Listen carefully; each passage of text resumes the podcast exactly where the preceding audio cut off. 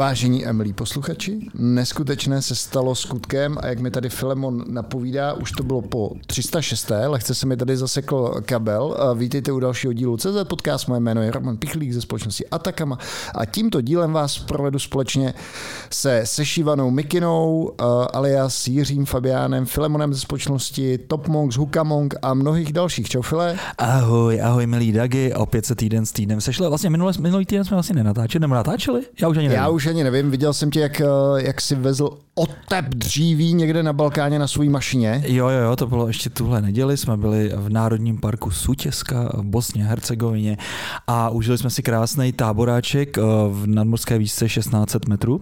A taky jsem viděl, že tam bylo nějaký rožnění takového, eh, co to bylo? To byla jaká to, koza? To byl beránek. Aha. To byl beránek a my jsme prostě, prostě dojeli do takový do takové výsky, kde od, od, už vůbec nic nevedlo a ta pohostinnost těch balkánských lidí je tak velká, že vlastně okamžitě na nás ukázali, protože viděli, že jsme bo, bo, boha, bohatý západáci. No spíš nesnázích. Eh, hned nám nabídli pivko, samozřejmě žádný peníze nechtěli, to by, to by, to by je urazilo. Hmm. A, a, a tam měli právě toho beránka, takže jsme tam s ním chvilku pohodovali a tak. Jaký byl beránek, co jsi zdal? Um, No, nebylo jako to jako... No, nebylo to... Ne, ne, ne, ne, nebylo, no, naposledy vlastně jsem měl takovou bizarní historku s beránkem vlastně v Kazachstánu, kdy mě místní uh, mafián dal sežrat ty ouška. Myslel koule. Ne, ne, ne. Oni, vlastně, oni pak vlastně ti jako rozebírají uh, tu hlavu a podle toho, jak vážený ho seš, tak to ti dají jako do pusy. A mě dal teda uši, přesně nevím, co to znamená, ale dal mi to jede mezi prspy jako z první, takže, takže nebyl jsem, nebyl jsem úplně asi z těch nejváženějších, protože tam ještě zbývají takový ty laskominé kolíčka a tak a to si nechal pro sebe. Máme dneska uh, přesně vymezený časový rámec, protože hraje tvoje oblíbená Slavie, třikrát fuj, fuj, fuj. A proto pojďme hned na obsah dnešního dílu a nebudeme tady sami, byť bychom mohli ty, tyto, řekněme, historky o zajímavých pochutinách rozvádět do nekonečna, ale na to si počkejte do dalšího převážně nevážně, nebo do jubilního 300. dílu, který bude 10. 10. v Atakamě. Prosím, přijďte, tam se dozvíte. A hlavně se přihlašte, ať, ať, víme, ať víme, kolik vás bude, bude, abyste měli a připraveno. Kde je to přihlášení? Ty jsi mě pohoštění. pohoštění. aha. Ty jo, já, já, já Luli, Luli, Luli to dá na všechny sociální sítě a teď už pojďme k dnešnímu dílu, nebo pojďme k dnešnímu tématu a přivítejme tady eh, zakladatele a CEO společnosti Contempro, eh, Jana Sládka. Čau Honzo. Čau Kosi. Uh, Honza posledních skoro 10 let dělal CTO, je to technický člověk, víc technický než my dva. Dnešním tématem budou zajímavé věci kolem OpenAI. Um, řekněme, otevřeme pár palčivých témat, jako jestli už se máte uh, klepat o práci, uh, anebo ne, jestli to není tak, um, jestli to není tak žavý. Takže o tom bude dnešní podcast a Filemone, můžeme jít do toho. No Honzo, možná ještě, kdyby si teda řekl, kde jsi vlastně dělal to C, toho CTO a my jsme tě dali do nějaký kontext. Za, zařadí tě, zařadí tě. Jasně, hele, eh, ta moje cesta je taková, že jsem v 15 začal dělat v lípku kodéra, pak jsem s Vítkem Miškem, který dneska dělá Rekola, eh, dal dohromady nějakou agenturu Clevis a tu jsme spojili před deseti lety s Pavlem Fuchsem eh, do Mangowebu a vlastně od té doby já jsem dělal CTO agentury Mangoweb. Mm-hmm. Tak tak. Tak super webíky, teďka teda se věnuješ uh, krásné firmě Contembr. Co děláte? Hele, my generujeme uh, backendy anebo firmní aplikace pomocí umělé inteligence. Ale Dělali jste to od začátku, protože já tě mám nějak zařazen, zařazenýho, že vlastně ze začátku, že jste byli nějaký low-code platforma, to jo, ale AI tam ještě nebylo. Jo, jo, je to tak, hele, celý to vzniklo tak, že my jsme řešili, ty jo, tady prostě pořád píšeme podobné backendy, uh, musí tam být ty backendáci, to, to vždycky navrhnou, udělají nějak rozumně, to nechceme. jsme to psali ve Springu. uh, psali jsme to ve všem možným. A Každopádně jsme vymysleli nějakou deklarativní open source framework, dneska tomu říkáme, pro vlastně primárně frontendový vývojáře. To jsme začali dělat a když přišlo OpenAI, že to, a ten hlavní hype prostě na přelomu roku, tak jsme si s tím začali hrát a zjistili jsme, že ty aplikace, které v tom ty frontendňáci píšou, tak taky můžeme vygenerovat. Ale můžeme ještě maličko odzoomovat zpátky, Jasně. protože ten problém, že ty, mm, řekněme, frontendoví vývojáři potřebují nějaký backend, nějaký to něco, s čím mm-hmm. si můžou povídat, ty jejich frontendové části, Reactu nebo, nebo aplikací v tom, čem to píšou, tak tam přece existovaly uh, i předtím, před tím nápadem, že jo, který asi tam nebude úplně um, jedinečný, jdeme tomu nějaký způsoby. Já vím, že se tak různě generovaný responzy, requesty, apíčka a tak podobně. Nějaký framework nebo toolset pro to existoval už předtím a řekněme um, standardizovaný neexistoval? Ale vlastně ne, jakože ten to, co ty řešíš, že jo, jak když má, prostě přijde někdo, potřebuje aplikaci, tak řešíš, OK, má nějaký data, ty potřebuje nějak ukládat, mám tam nějaký uživatele, ty vidějí některé data, některý nevidějí. S tím si Single page aplikace nebo mobilní, nebo v oboje? Je to, na, je to na tom backendu ti to je jedno, že potřebuješ databázy, potřebuješ nějaký APIčko, který handluje všechny tyhle ty věci, eh, mobilní aplikace, televize, mob, eh, web, to už je všechno jenom nějaký jako klient, který si s tím povídá dneska většinou.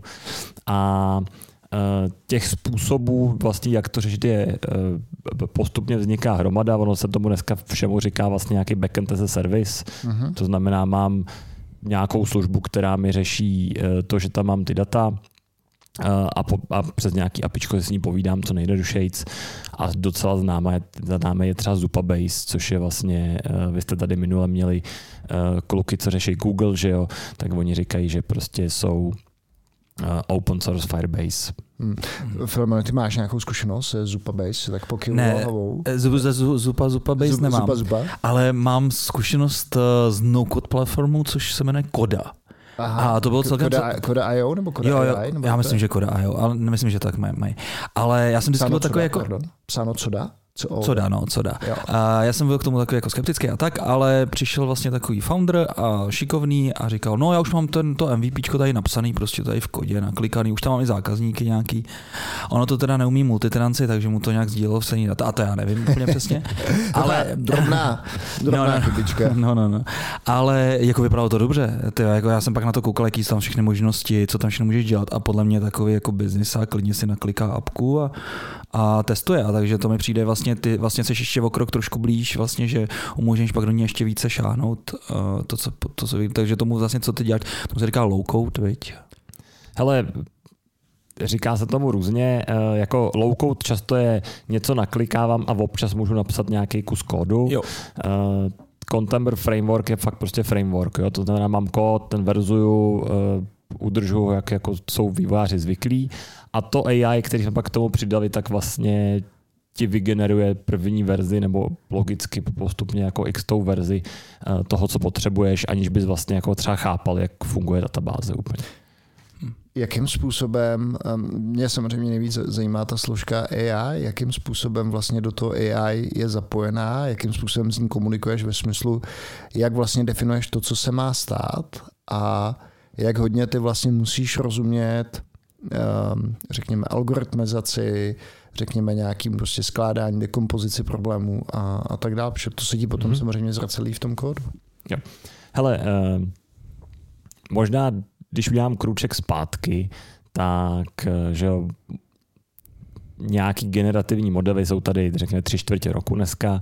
Od té doby si s nima všichni hrajou poměrně hodně a zkoušejí různé způsoby, eh, jak si ušetřit práci asi jako dva roky zpátky bychom nikdo neřekli, že jako jedny z prvních povolání, který bude řekněme nějakým způsobem ohrožený eh, tím, že ho AI poměrně hodně změní, tak budou programátoři. Počkej, myslíš, že ohrožený nebo že jim to naopak eh, dost věcí usnadní? Ale když ti něco usnadní práci, tak nějakou práci nemusíš dělat. A, a když nemusíš dělat tu repetitivní, tu nezábavnou a můžeš se věnovat tomu zábavnému, tak to podle mě není nic proti, nebo ne, je to obrovská že, výhoda usnadnění, ale neznamená to, že automaticky já nebo Filemon tady přijdeme o práci. Jo, jo, hele, to říkám přesně to samý lidem, co se mě na konferencích ptají, uh, jestli jako se mají uh, bát o práci. A je to tak. To je špatný mindset, to není growth mindset. Přesně, já bych řekl to, že kdo se takhle ptá, Chodí. tak už vlastně tu práci mít ani nemá, protože to ani nejistota. já, mám, kdo, já mám o to, kdo se bojí nesmí ke kopilotu. Jako, jako pilotu, no to při nejmenším. Ale, ale co bych chtěl říct, že vlastně eh, je tu jistá inflace programátorů v uvozovkách, který vlastně to nedělají, protože by rádi programovali a protože to je jenom práce jako každá jiná. A podle mě, jestli AI nás baví vlastně takovýhle jako náplavě a zase vlastně tam zůstanou jen ty lidi, který fakt jako baví ta kodeřina. Ale to a... možná je to jenom Filemone, uh, generační problém, že už, že už jsme starý fotři a, a vidíme to moc takhle jak to říct, jako prismatem toho, jak na to koukáš já, ty, kdy, kdy pro nás to bylo vlastně jako zábava, že jo? to byl koníček. Hmm. No, asi jo, možná, nevím, jestli pro mladý už to třeba není zábava. Já myslím, že i třeba pro ty mladý je to furt zábava pro takový ty správný, který to baví. Prostě správný. Třeba tady správný. jako tady třeba Honza. Toho baví program. Honzovi, Honza, no, Honza, taky Honza, úplně jako. Honza 35 let, to, to, je, dejme tomu jako skoro, no, o generaci míň, ale ne úplně tak hmm. jako mimo, že by to byl nějaký, já nevím, jak se, generace 2000 plus, že jo. No, uh, promiň, zpátky k tomu, uh, zpátky k tomu vlastně, um, k tomu schizmatu, nebo ne schizmatu. Jestli vlastně máš ten pocit, že může dojít k tomu, že vlastně buď to vývo- hodně, mm, nebo část vývojářů může přijít o práci, mm-hmm. a jestli vlastně to vidíš až takhle, možná ne utopisticky, ale černě. Hele, já si myslím, že budou muset změnit to, co dělají. Protože to, co třeba děláme my, tak prostě uh, teďka ti to umí pomoct nějakou první verzí aplikace za a teď otázka, jestli týdny nebo jednotky měsíců už to bude ve stavu, že ty lidi si přes tu aplikaci můžou i upravovat. To znamená, něco si deploynou, pak za měsíc zjistí, že to potřebují trochu jinak, tak to zadají. Logicky to bude zatím pro Eh, řekněme, věci, které jsou jednoduše popsatelné, když potřebuji nějakou složitou integraci, už toho programátora potřebuju.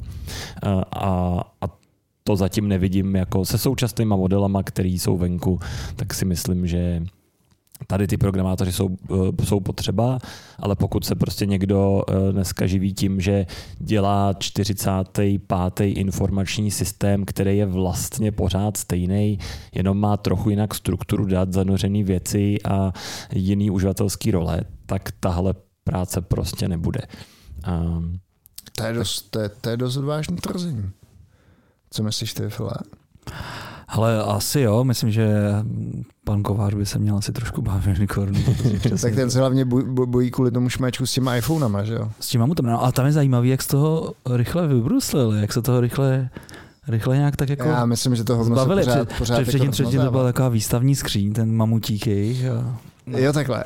No nic, eh, zpátky tady k našemu tématu. Hele, já, já, já o tom fakt nejsem přesvědčený. Podle mě je to strašně velká zkratka nebo mediální masírka, víš, protože... Uh, jak moc to... používáš AI teďka dneska? Hele, používám vlastně, uh, používám OpenAI často na nějaký strukturovaný text, plácnu, prostě si píšu nějaký memo, tak chci, aby mi z toho vypointovala AI prostě důležité mhm. věci. Mm-hmm. prostě je, je, to tak, často, když si formuju myšlenky, uh, plácnu, potřebuji vytvořit job description, tak jako vlastně pomocí nějaký konverzace vlastně velmi jednoduše doiteruju do toho, abych měl dokument, s kterým bych se jinak mastil. Prostě tak, jako. a ještě ideálně to třeba budeš mít v dikci uh, Williama Shakespearea. Tak, Jasně, ale, ale, to máš, to máš takový manažerský to. Použi- no, no, no, nepouži- nepoužívám to vlastně, co se týká vývojářských use caseů, tak jsem no. to úplně nepolíbený. Nikdy, jo. Nevím, nevím. No ne, já nikdy. jsem úplně nadšený.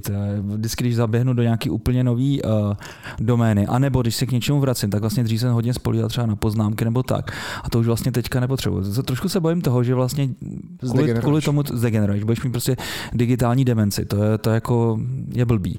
Ale na druhou stranu je to úplně geniální, to vlastně jsem přestal... Dej mi příklad, dej mi příklad nevím, to, jak hele, to třeba, Nevím, Nebo třeba teďka, využil? prostě nevím, řešili jsme prostě problém s infrastrukturou, která je prostě Docker Swarm a prostě náš, náš vlastní nástroj, celý to běží na AWS, Víš to, že jsem ti před deseti lety nebo před pěti říkal, že do Crashform je píčovina. No a víš, že jsem ti říkal jo, pokaždý, že, jo, že Kuber... ten to zvládne. To, ne, ne, počkej, ne, neříkej ne. Kubernetes, ne, Kubernetes, že ještě větší, osypky, že ještě osypky. větší ne, kokotina. Ne, ne, ne, no tak schválně, kolik tam máš lidí, kteří se o to Kubernetes musí starat a který to ne, musí ne, znát. Aha. Nesypej mi, nesypej mi sůl do ran. Tak vidíš, takže jaký máš alternativy? No ale počkej, dobře, do Dobrý, hele, je tady, dobrý, no tak jo, takže, takže jsem prostě řešil věci a jasně, když prostě s tím děláš každý den, tak si pamatuješ ty příkazy a všechno a tady jsem si vlastně nevěděl, já jsem říkal, hele, tak nějaký, z nějakého důvodu prostě mi tady ten a traffic a proxy negeneruje certifikáty. Proč se to může stát? Jako? A teďka, no, tak víš co, podívej se prostě tady do CloudWatche a tam do toho, tady asi budeš mít napsaný tohle a asi to nejspíš bude tím, že nemáš prostě v DNS uh, s jiným záznam, aby vlastně ten Let's Encrypt mohl otestovat, že prostě jako máš nárok na tu doménu. Počkej, a čím, čím jsi to nakrmil? Jako, že to si musel já, jsem, já jsem řekl, že prostě mám tady ten problém a pak jsem jenom dával takový malinký, jako jenom takový hintíky. A Fakt jsem hnedka měl odpověď. A já vím, že prostě, kdybych neměl jako AI, tak vím, že bych prostě musel někoho tahat za, za, za šos. hodiny by si googlil, vy. No, v Google bych to by samozřejmě bylo všechno outdated, protože něco je pro Traffic 2, něco je, my máme ještě samozřejmě nějakou 1x. Takže se to úplně vyvíjí, ta dokumentace je jenom up to date, tam je, no prostě šílenství. A vím, že i kdybych se bavil s někým, kdo třeba to dělal, kde si tak už by se taky nespomněl, proč to tak je. A to je jako super.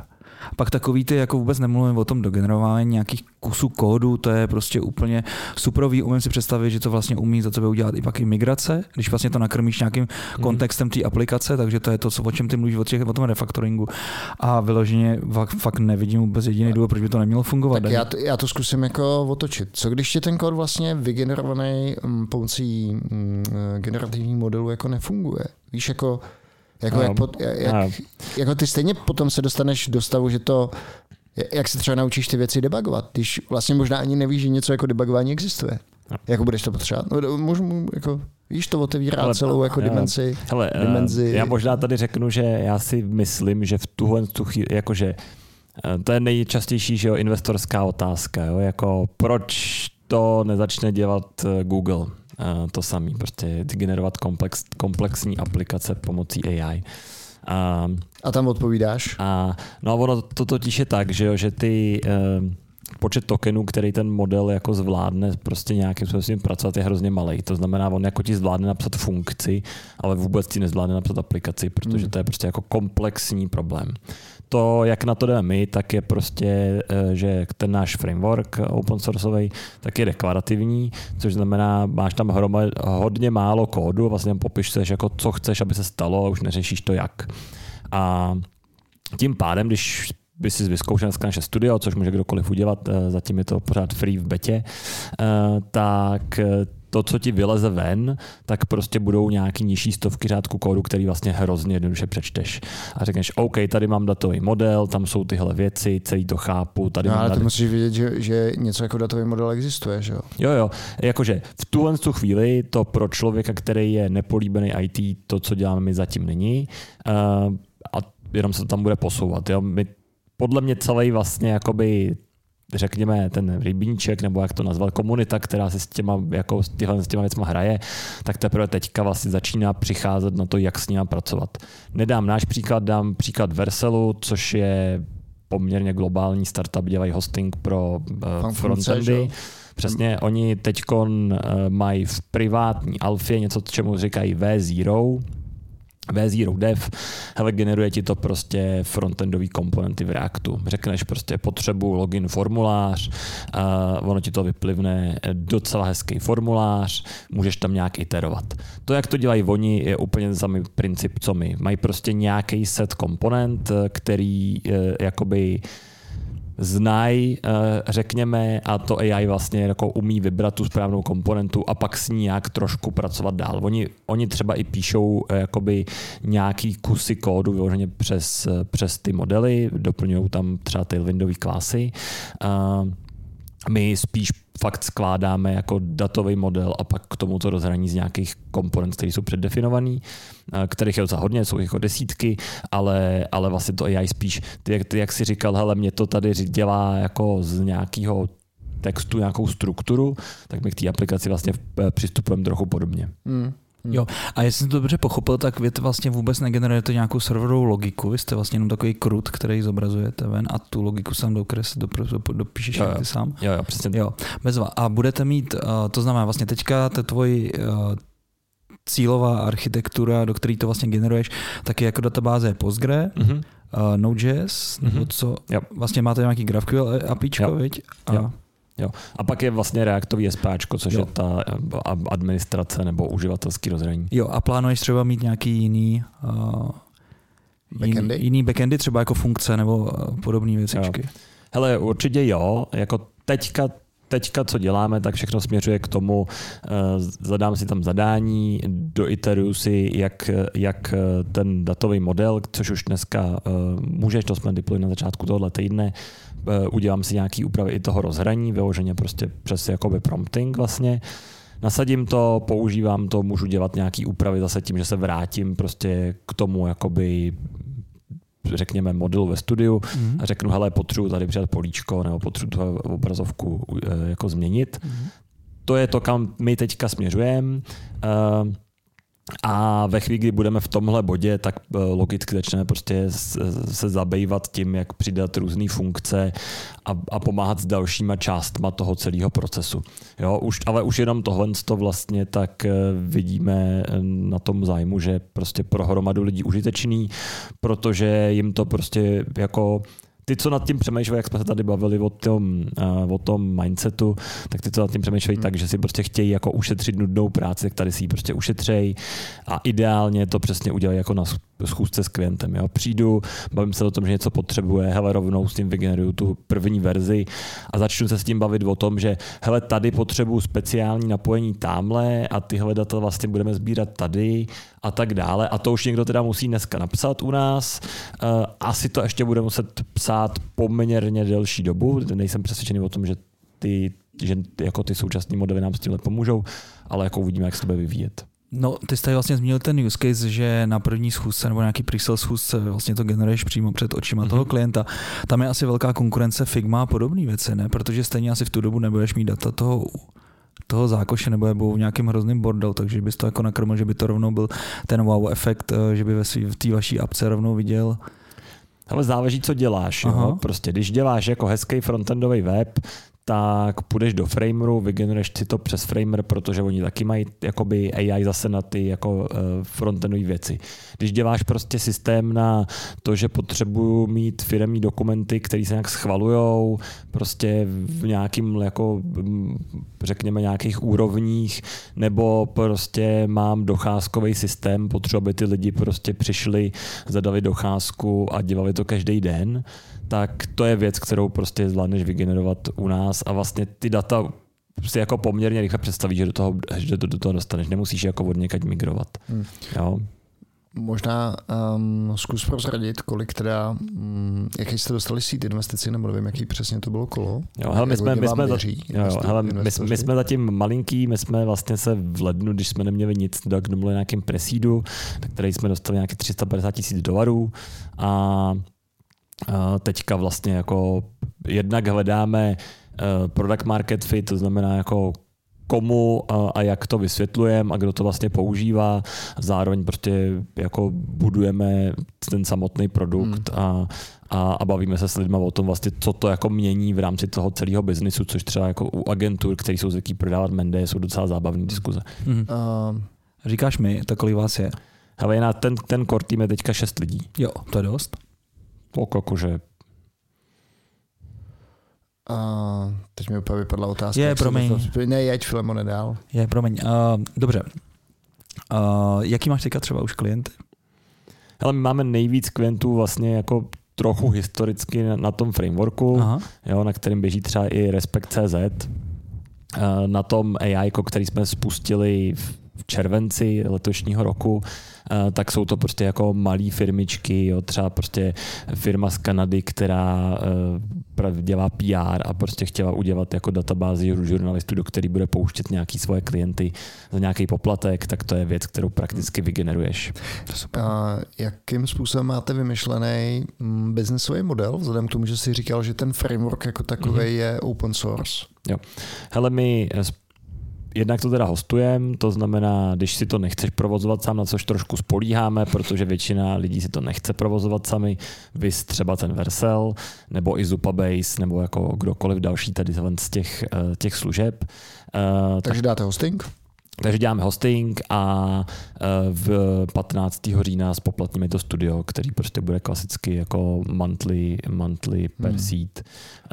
A jaký, a jaký je důvod, že ho chcete spoplatnit? Víš, jakože ta mhm. strategie toho, kdyby si vzal ty peníze, řekněme, z toho hostingu, tak chápu, že tam by si musel vygenerovat obrovskou bázi, že jo, těch lidí, ale zase když spoplatníš ten seed, tak vlastně budeš možná trošku jako dávat překážky tomu, aby si měl velkou adopci toho, toho nástroje. Že? Jo. No, já bych se třeba zamyslel, že jako mě přijde jako killer feature uh, ty um, update, respektive refactoringy už té aplikace. Takže bych třeba tu aplikaci udělal tak, že uh, jenom ten initial třeba bootstrap by byl uh, zadarmo, ale pak už takový ty Ví, updaty. ví, víš, jako limitovat toho člověka na... No ale to, tě- to vlastně je advanced versus basic, no. Já vím, no, ale co, co vlastně ty chceš, tak je mít co nej, nejširší, nejširší ten funnel těch uživatelů, aby si to potom dokázal, že jo, to, to, co bude placený, že jo, tak, tak to bude jenom malý výsek, tak aby si měl ten funnel na začátku co nejširší. Víš, tak to mě jenom zajímá, jak o tom Honzo přemýšlíte.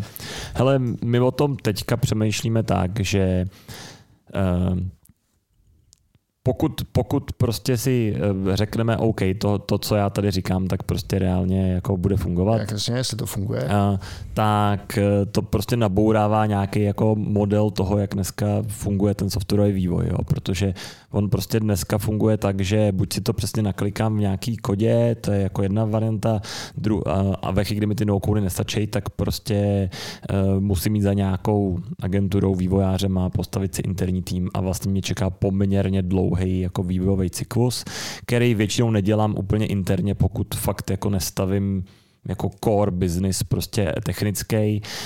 Když jsem prostě SME firma, tak jdu za prostě nějakou rozumně dobrou agenturou, která se mi o to stará, má tu expertízu, má ty lidi a pomáhá mi s tím.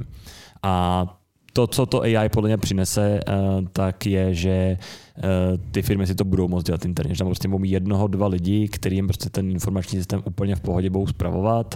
A a to je jako změna, která bude nějakou dobu netriviální přicházet, takže my teďka vlastně jako trošku eh, jako vyzobáváme zatím lidi, kteří eh, jako takhle třeba začínají fungovat nebo fungují.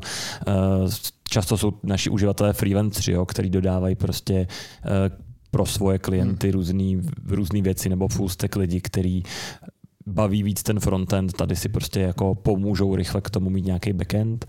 A a, no a já zároveň jako nejsem úplně velký fanda freemium modelu, ač je možný, že třeba k němu prostě postupně dospějem uh, pomocí nějakých dalších investic. Já, Hmm. jako, A já už vím, co mě, co mě vrtá hlavou um, a zajímalo by mě, jak na to koukáš. Často se říká, že software nebo řádek kódu se prostě jednou napíše a vlastně tisíckrát se přečte, tisíckrát se jako maintainuje, tisíckrát se k němu vlastně jako vrátíš, takže tak jak to popisuješ, tak, tak to, co řešíte, je vlastně takový ten, když to řeknu, jako bootstrapping toho projektu, ale je to, víš, jako z pohledu životního a cyklu toho softwaru, to je vlastně jenom strašně nepatrná část jako života. no, kdy- když, když připustíš ty updaty, což prostě už dneska technicky možný je, tak, tak není. Ale, za, ale zároveň je to jako těžký problém, že jo? Mm. Je těžký, když vezmeš obecný programovací jazyk. Když vezmeš něco deklarativního, jako Ok. ten náš framework, Okay. tak umíš udělat ten, to je vlastně jediný, proč to funguje. Jo. Ve chvíli, kdy bys vzal Nete, všichni znají Nete v Čechách, prostě eh, pustil na něj AI agenty, prostě i s těma jako nejlepšíma lidma v San Francisku to dneska prostě jako agentový systémy dělají, Aha. tak to prostě nedají dohromady, protože prostě ty Protože to kontexty jsou moc malý. A dokumentace k tomu v češtině, to nemusíš asi zabíhat. OK, jako, vem- ne, ne, vem to symfonii, vtípek, vtípek, Davide, nic ve zlým, nic ve zlým. Ale, Máme- máme- ale já, už, já, já už asi začínám jako trošku tušit, že vlastně to, co je na tom těžký, je vlastně kraknout tady ten problém toho, toho jako tý, a jak to Filemu nazval, upgradeability nebo updateability, protože Jo. to, kdo první jako dokáže, tak ten Jo. vlastně možná vyhraje, že jo.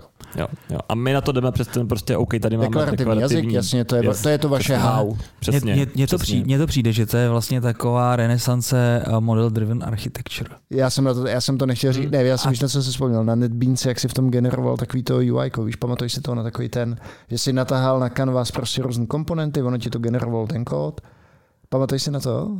Ty jo, asi už ne. Ty. Jo, Roman Štrobl se teďka chytá za hlavu, to je prostě takový ty vizivy, vizivy, Faces? Ne. vizivy k nástroje, prostě dělal si desktopovou aplikaci ve Swingu, akorát si byl TDD, takže si vlastně vůbec o Swingu nic nevěděl, takže Jo, si spustil to generovalo. ty jsi tam natahal ty že jo, komponenty swingový, Aha. teď to jedno, i včetně toho kódu, že jo, teď tam byla nějaká interakce z kódu ke komponentám, což ti tak fungovalo pět minut. Hmm. No, my jsme tady to vlastně kdysi dělali a fungovalo to velmi dobře, docela ve velkém scaleu uh, projekt tady vlastně ve Sportce, kdy celý ten interface té apce uh, vlastně byl napsaný, byl vlastně nakreslený business analytikama v nějakém uh, analytickém modelu a to vlastně vy máte Hmm. tady to zadání asi v nějakém Mhm. vašem deklarativním jazyce a z toho vypadly klasy pro Hibernate, nebo, nebo to je ty Springový, nějaký prostě komponentičky, eh, z- ano, to je samé pro Hibernate a všechno to vlastně docela jako tady to dobře fungovalo. Ten interface je v pohodě, to chování je ten problém, kterým vlastně tady Hmm. se bavíme a tam vlastně ty programátoři asi ještě nějakou dobu budou potřeba. No. Jo, přesně. Přesně, říkáš to dobře. Jo, tak super. Filemon to přečte tu situaci. je, Takže tohle je, že takový ty, mm, řekněme, lidi s growth mindsetem by se nemuseli úplně obávat o to, že přijdou v práci, nicméně asi je důležité tady ty trendy sledovat, že už jenom ten kopilot, který jsme tady naznačili, vlastně to, to ty lidi může, nebo to ty výváře může, um, obrovským to může boostnout, že efektivitu, přesně jako uh, kodrcání se s tím, um, psaní nějakého jako repetitivního kódu nebo řešení nějakého problému, který prostě namísto toho, aby šli do Stack Overflow, tak tady vlastně jim to ten kopilot prakticky nabídne, nabízí instantně. hmm. A dlouhodobě, kdyby si, se, kdyby si si třeba teďka naslenil prst a řekl by si, jo, tak s tím, jak vidíme prostě obrovský pokrok právě v oblasti generativního AI, myslíš si, že myslíš si, že může dojít k tomu, že, mm, že fakt by to úplně nahradilo vývojáře? Hele, pro... Pokud jsme schopní jakoby eh, ty problémy, které váři eh, vývojáři řešejí, tak eh, nějakým způsobem jako business analyticky popsat eh, vlastně a říct, ale tady je nějaký prostě set kroků, který vlastně vždycky dělají, tak, eh, tak jo. Když Ale- tam bude nějaká invence, jako hele, musím vymyslet, jak udělám tohle a tohle, tak tam pořád bude jako hromada práce. Hele, většina lidí se dneska shoduje na tom, pro vývojáře teď nějakou dobu bude víc práce, než je dneska, protože prostě to AI jako přinese hromadu ulehčení práce. firmám a všichni to budou potřebovat zaintegrovat. Že jo? Tak teď všichni dělají to, že prostě integrují uh, summaries nebo naopak nějaký text generation, to mají prostě dneska ve svých platformách úplně všichni. Je to napůl k ničemu, napůl v pohodě, uh, ale jako, jako uh, programátorský práce to vygenerovalo určitě hodně. Mhm. Mhm. No, no, to je jeden efekt toho, že vlastně namísto toho, aby těch lidí bylo potřeba méně, tak jich bude potřeba ještě víc, což může být, jak říkáš ty, dočasná věc. Ale už jenom jak, jak vlastně popisuješ to, jak se s tou umělou inteligencí Mhm. mm-hmm. bude, bude interagovat, tak už to samo o sobě jako předpokládá, že ten člověk vlastně rozumí nějaký algoritmizaci, rozumí prostě dekompozici toho problému na nějaké jako dílčí kroky. Víš, jako že, Jo. že Hele, hele, my máme třeba interní um, alfu nástroje, který pustíme na jakoby libovolný contemporary projekt a ty seš v nějakém uželeckém rozhraní, díváš se prostě na screenu, kde máš uh, tabulku prostě se zákazníkama, nějaký, nějaký sloupečky prostě um, a ty jo, prostě chybí ti tam sloupeček uh, jeden, jo, a chtěl bys ho přidat. Uh, no a tak prostě řekneš, hele, prosím tě, přijde mi tam tenhle sloupeček a ono se to stane. Mhm. Jo? A nemusíš u toho vědět, že jako je to někde v nějaký entitě, uh, že se že to nějak do jmenuje databáze, a tak na, na To frontend, tě vůbec nedělá. Ty, prostě jenom, ty jenom prostě řekneš, hele, tady, eh, tady prosím tě bych chtěl přidat ještě eh, Jméno, příjmení. jméno, příjmení nebo, nebo prostě telefon. Jo? Stejně tak prostě jsem na formuláři zadávacím a potřebuji tam hele, přidávat poz- poznámky k těm lidem. Jo? Třeba v nějakým CRM, prostě nemám poznámky, blbý, potřebuje tam dát, tak hele, prosím tě, přidej mi poznámky. A tohle to už jakoby, když seš v nějakém jako sk- skoupovaném prostředí, tak dneska eh, primárně teda GPT-4, my jdeme všechno na OpenAI GPT-4, tak zvládá poměrně dobře. Mhm, mhm. Tak já si dokážu představit, že část, dejme tomu, repetitivních úloh, jasně, v pohodě. A co mě zaujalo, když jsi o tom mluvil, jak je to třeba s psaním testů. Vlastně jak víš, že to, co si to, co jsi si nechal znova vygenerovat, neporuší mm, třeba zpětnou kompatibilitu. že si tam ne, nezanesl nějakou regresi. Máte tohle to vymyšlené? Nebo jak, jak nad tím přemýšlíte? Jo.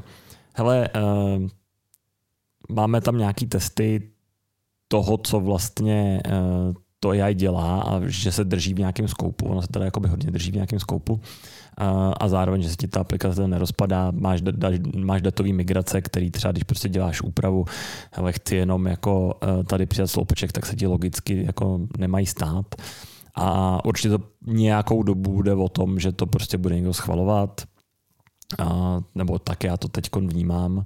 A, a jak si na to budeme zvykat a jako zjišťovat, jak moc je to uh, spolehlivý, tak uh, se tady to bude rozvolňovat. Jo. Jsem, já jsem chtěl říct, že, že nejnudnější na práci výváře je číst kód někoho jiného. A, a, tak tady v tom případě nevím, jestli to, jestli to bude pokrok nebo krok zpátky. Ale, ale chápu, kam tím míříš. To, určitě je to jedno z možných, z možných řešení toho problému, jak vlastně vyzrát na to, aby si tam nedostal bugy. Uh, Jeden možná dopovím, to, co ti to jakoby umožňuje dělat, ty máš dneska vlastně ty aplikace, když, když si necháš napsat jako firmní aplikaci nějakou informační systém, tak prostě všichni tvoji uživatelé to mají v zásadě stejný, že jo? protože prostě nemáš dostatečný rozpočet na to, abys to jako každému uživateli udělal na míru. Jo, a to ti vlastně e, takovýhle nástroje, jako třeba stavíme my, prostě umožnějí, že prostě Maruška z účtárny si to prostě vlastně nakonfiguruje podle sebe. Hmm. Hmm. Hmm. A možná, kdyby si mohl um, ještě maličko nakousnout téma, jak vlastně s OpenAI vlastně s modelama komunikujete, jakým způsobem to integrujete, a ať už do vašich nástrojů, jak, jak vlastně hmm. se s tím pracuje vlastně ne z pohledu toho koncového uživatele, ale řekněme stroj-stroj, a případně jak to vypadá. Jasně. Tak já možná eh, to trochu rozšířím. My teda používáme dneska OpenAI na majoritu úkolů, ale už to jako vůbec dneska není tak, že eh, to je ten jediný vhodný nástroj. Já o tom budu příště mluvit na Frontconu. Anthropic má třeba skvělý model Claude, který je na spoustu textových věcí, to znamená třeba na ty summaries, který ty jsi hmm. zmiňoval, zkus Claude, protože typicky na to funguje mnohem líp. Uh, a třeba Cloudflare, že jo, uh, asi všichni známe Cloudflare, tak měl minulý týden velkou konferenci. A třeba Lamu, což je model od Facebooku, tak jde používat přes jeho workery, takže všechno jsou to apíčka, prostě mám nějaký apíčko, za kterým prostě běží ten large language model textový nebo případně stable diffusion v případě obrázku. A ty s tím nějak komunikuješ. A buď s tím komunikuješ, řekněme, jednoduše, to znamená prostě mám nějaký vstup, pošlu ho tam, vrátí se mi výstup, to ukážu uživateli, jdu, jdu s tím pracovat dál, nebo tam začínáš mít nějaký jakoby princip takzvaných agentů, to znamená prostě, eh, než se to tomu uživateli vrátí, tak tam je ještě nějaká interakce, často třeba buď s jiným modelem nebo s tím samým modelem, ale jako v jiném vlákně, takže vlastně eh, jakoby, eh, ono to něco vrátí, jiný model se třeba zeptá, hele, máš to fakt jakoby dobře? Eh, já si myslím, že ne, protože jsem jako se na to podíval s jiným promptem a vyšlo mi něco úplně jiného a tak vlastně to jako přehazujou. Jo? To, ty agenti jsou něco dneska dost novýho. Eh, pokud to v Čechách sledujete, tak mrkněte na to, co dělají kluci v E2B, což je velmi mladý český startup. Před 14 dněma odznámili poměrně jako velikou investici, nějakých 26 milionů dolarů, myslím. A a vlastně v tom agentovém systému a těch agentových systémech si jako uh, dělají hodně zajímavé věci. A takže ty agentní systémy, kdy si umělá inteligence používá, povídá s umělou jo. inteligencí aby, jo, jo, aby ten výsledek mohl, buď to mohl být přesnější, nebo... Se no a vlastně, a vlastně, aby splnili celý ten úkol, že jo? Typicky, mm. jakoby, ty prostě řekneš, hele, dej mi, dej mi, vytáhni mi z tohohle dokumentu eh, jako to, co je podstatný, a to ten model na první dobrou nezvládne. On většinou jakoby zahodí detaily, které jsou ale důležitý. Mm-hmm. To znamená, ty ten problém potřebuješ rozbít na nějaký sled prostě konkrétních jakoby uh, subtásků a často třeba používáš jako to je princip, který se vymyslel jako někdy, nevím, leden, únor, ale že se vlastně jako doptáváš na některé konkrétnosti, který zase jako najdeš uh, jiným způsobem, uh, aby ono to jako bylo nucený vlastně ten dokument proskenovat víckrát. Logicky jako spotřebuješ víc tokenů, spotřebuješ víc peněz, ale jako výrazně zlepšíš vlastně kvalitu toho výstupu. Um, ty jsi tady um, zmínil jedno slovo, které je uh, poměrně často fragmentovaný a možná by bylo fajn to a posluchačům vlastně vysvětlit, že ne všichni uh, si pod tím uh, dokážou něco představit a to je takzvaný prompt. Mm-hmm. Tak jestli můžeš vysvětlit, k čemu to slouží. Jo, jasně. Uh, takže ty, uh, ty modely fungují tak, že uh, někdo vzal prostě hromadu dát eh, nějakým způsobem prostě eh, nad tím natrénoval ten model a pak ho nějakým způsobem jakoby dotunil, že fine tuning eh, na to, že si s ním můžeme povídat. Dneska vlastně všechny, skoro všechny ty textové modely jsou povídací. Myslím, že snad jediný má jeden OpenAI, který vlastně není povídací. A to znamená, ten prompt je ten vstup, který já jako člověk, uživatel, anebo případně i jako jiný, jiný model, tak posílám prostě, hele, je to vlastně ten úkol, který mm-hmm. ten model má, uh, má dělat. Dneska ty, dneska, že jo, když budeme pracovat s, s chat, Eh, GPT modelama, což je to, co poskytuje OpenAI Event, tak tam uh, není jeden prompt, ale jsou tam vlastně jakoby, řekněme, že to je jeden prompt, ale má několik jakoby rolí, máš tam nějaký systém, který můžeš poměrně jako ovlivňovat, jak se ta věc bude chovat, pak máš toho uživatele, což je to, když, když používáte chat GPT, tak co vy tam píšete, a pak ještě nějaký asistent, což je vlastně právě jakoby uh, role toho modelu. A, a tím vším to jde jako poměrně hodně ovlivňovat, jak se vám to bude chovat a, a jak to zrovna s váma si, si bude povídat. Mm-hmm. A možná jedno další velký téma nebo důležitý téma. Nemáš trošku uh, obavu, že vlastně dneska trénink a příprava toho modelu, myslím, ať už to bude chat GPT nebo jiný, Lama, že jo, je prostě tak velká, že to svede jenom pár firm jako na světě a povede to, um, dejme, k, dejme k tomu k nějaké jako monopolizaci toho trhu, nebo tam zbyde pár vlastně uh, hmm. hlavních hráčů a že to vlastně povede k tomu, že, že se ty inovace úplně díky tomu zaseknou. Ale tím, že jako nejsem AI vědec a vlastně nerozumím přesně tomu tréninku těch modelů, tak nevím. Jo. To, to, co pozoruju já, tak je, že ta open source komunita, eh, která dělá hromadu malinkatých modelů, jako těch, těch okolo třeba 7 až 14 miliard parametrů eh, modelů, což je vlastně fakt jako dneska už malý modely, tak těch je fakt hodně, když se mekete na, na Hugging Face, což je takový jako komunita. Hub, jasně, hub, hub s modelama, že Přesně, přesně, hub s modelama, tak jako najdete prostě dotrénovaný model na úplně jako kde co. A, a spoustu těch malinkatých modelů je fakt dobrých. Jo. Třeba minulý týden francouzský startup Mistral vydal svůj Mistral 7B, který je vlastně docela, nebo mě dost baví. Jedna, jedna zajímavá věc eh, na něm je, že je hodně nedotrén, není, jak to říct, jo, OpenAI tak ty modely dělá vlastně hodně korektní, uh, obecně, že jo, jako se snaží ty lidi, aby ty modely prostě nevracely věci, co můžou být nějakým způsobem škodlivý.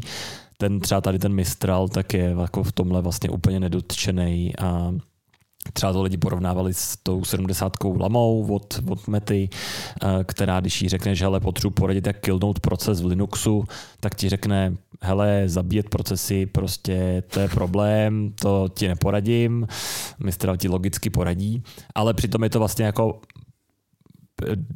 z hlediska tréninku mnohem menší model. Takže je otázka pro mě, a to bychom se museli ptát lidí, kteří se prostě zabývají jako trénováním těch modelů, eh, kde přesně je ta síla. Jo? Jestli, to je jako, jestli to je fakt jenom o počtu parametrů nebo o nějakých jako více vrstevným dotrénování a vlastně jestli prostě nemůžeme mít výrazně menší model, který pak zvládne natrénovat jako řekněme kde kdo, eh, který ale bude podobně schopný jako třeba OK, OpenAI 3.5.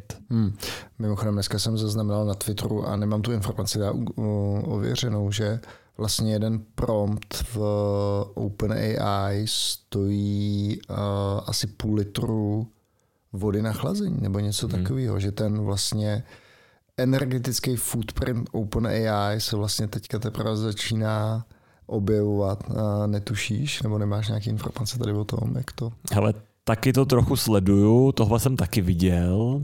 Obecně se ví, že prostě to stojí jako nekonečně komputu, chlazení a že že ale já bych jako to chápal v té tréninkové fázi, ale ve chvíli, kdy máš ten model, mm-hmm. když už máš ten model vlastně vytrénovaný, tak i, i vlastně řekněme jeho používání je takhle energeticky náročný. Jo, jo, hele, to, co jsem pochopil z toho, tak eh, fakt potřebuješ jako silný mašiny na to provozovat. A, a Což vlastně taky trošku hraje proti, řekněme tomu, aby by to byl jiný model než a, řekněme usage based, to znamená platí mm-hmm. za, každý, za každou odpověď. Mm-hmm. Jo? jo, jo. Ale já to vlastně beru tak, že uh, teď jsme jako takovém tom stavu, zjistili jsme, že to vlastně umí hromadu jo, věcí, tak jo. si s tím jako všichni hrajem a ten svět to jako chce používat, ale vůbec nikdo neměl čas třeba se zamyslet nad tím, jako jak to vylepšit. Jo. A to, je, to je klasický pokrok, že jo? Tak přesně, takhle funguje lidský přesně, pokrok. Že jo? A ten jenom ten příklad k tomu, že, jo, že když jsme si s tím začali hrát na, on to vyšlo poslední den v listopadu, myslím, chat GPT ven, tak vlastně všichni říkali, ty jako dobrý, dobrý, ale je to pomalý. A pak někdy, myslím, že v březnu vyšlo to 3.5 Turbo, který je vlastně jako desetkrát rychlejší, Eh, tím pádem desetkrát levnější a žere i desetkrát méně výkonu, možná víc. To u té čtyřky ještě jakoby není, a, ale vlastně čekám, že jako něco takového OpenAI udělat zvládne a možná tam prostě bude nějaký jako skokovej zase jako posun, že prostě vymyslí, jak to provozovat jinak. Jo. Hmm. A třeba můj kolega sleduje startupy, co se zabývají tím, jak jako vyrábět procesory úplně jinak. A teď, teď bych to řekl blbě, tak to nebudu říkat. Tak klidně to řekni. No, já právě vlastně nevím přesně to slovo, že ty, jak, jakým způsobem uh, oni přichází, přistupují k tomu, že Eh, ten procesor prostě bude fungovat jinak, než na co my jsme dneska zvyklí v té jako současné architektuře. Myslíš, jako, že bude úplně založený na jiných fyzikálních principech? Jo, jo, že to bude kvantový? Uh, ne, ne, není to kvantový, je to nějaký jiný. Uh, Hele, můžu to dohledat, můžeme to však dát do poznámek. Uh, Nevím, jestli, jestli, jestli to můžou být třeba nějaký uh, riskový procesory, nebo ne, klasický mm, mm, x86. OK, tak no. vím, taky nejsem hardwareový expert. Přesně. Uh, ale zeptám se Jirky u nás a když tak to dáme do poznámek. Uh, ale jako možná jsou i prostě jako způsoby, jak, jak to, jak funguje, jak fungují ty modely, tak že prostě můžeme provozovat jako, jakoby fyzikálně jinak a bude to hmm. třeba lepší. Hmm. No tak kdyby to bylo fyzikální, tak to bych řekl, že může spíš souviset s, řekněme, s kvantovými počítačem hmm. nebo s něčím takovým. Honzo, uh, Děkujeme za super povídání. Já předpokládám, že našim posluchačům se to bude líbit stejně jako mě s Filomonem. Požádáme tě, aby si nám poslal vlastně jakýkoliv zajímavý odkazy, aby jsme to mohli nazdílet.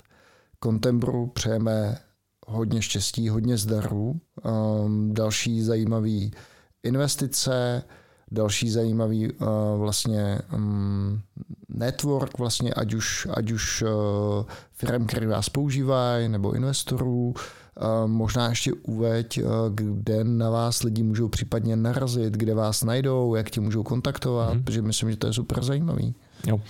Hele, já vlastně nevím, kdy přesně ten podcast vyjde, jak rychle jste venku. Uh, během, myslím, že do neděle dva, tři dny maximálně.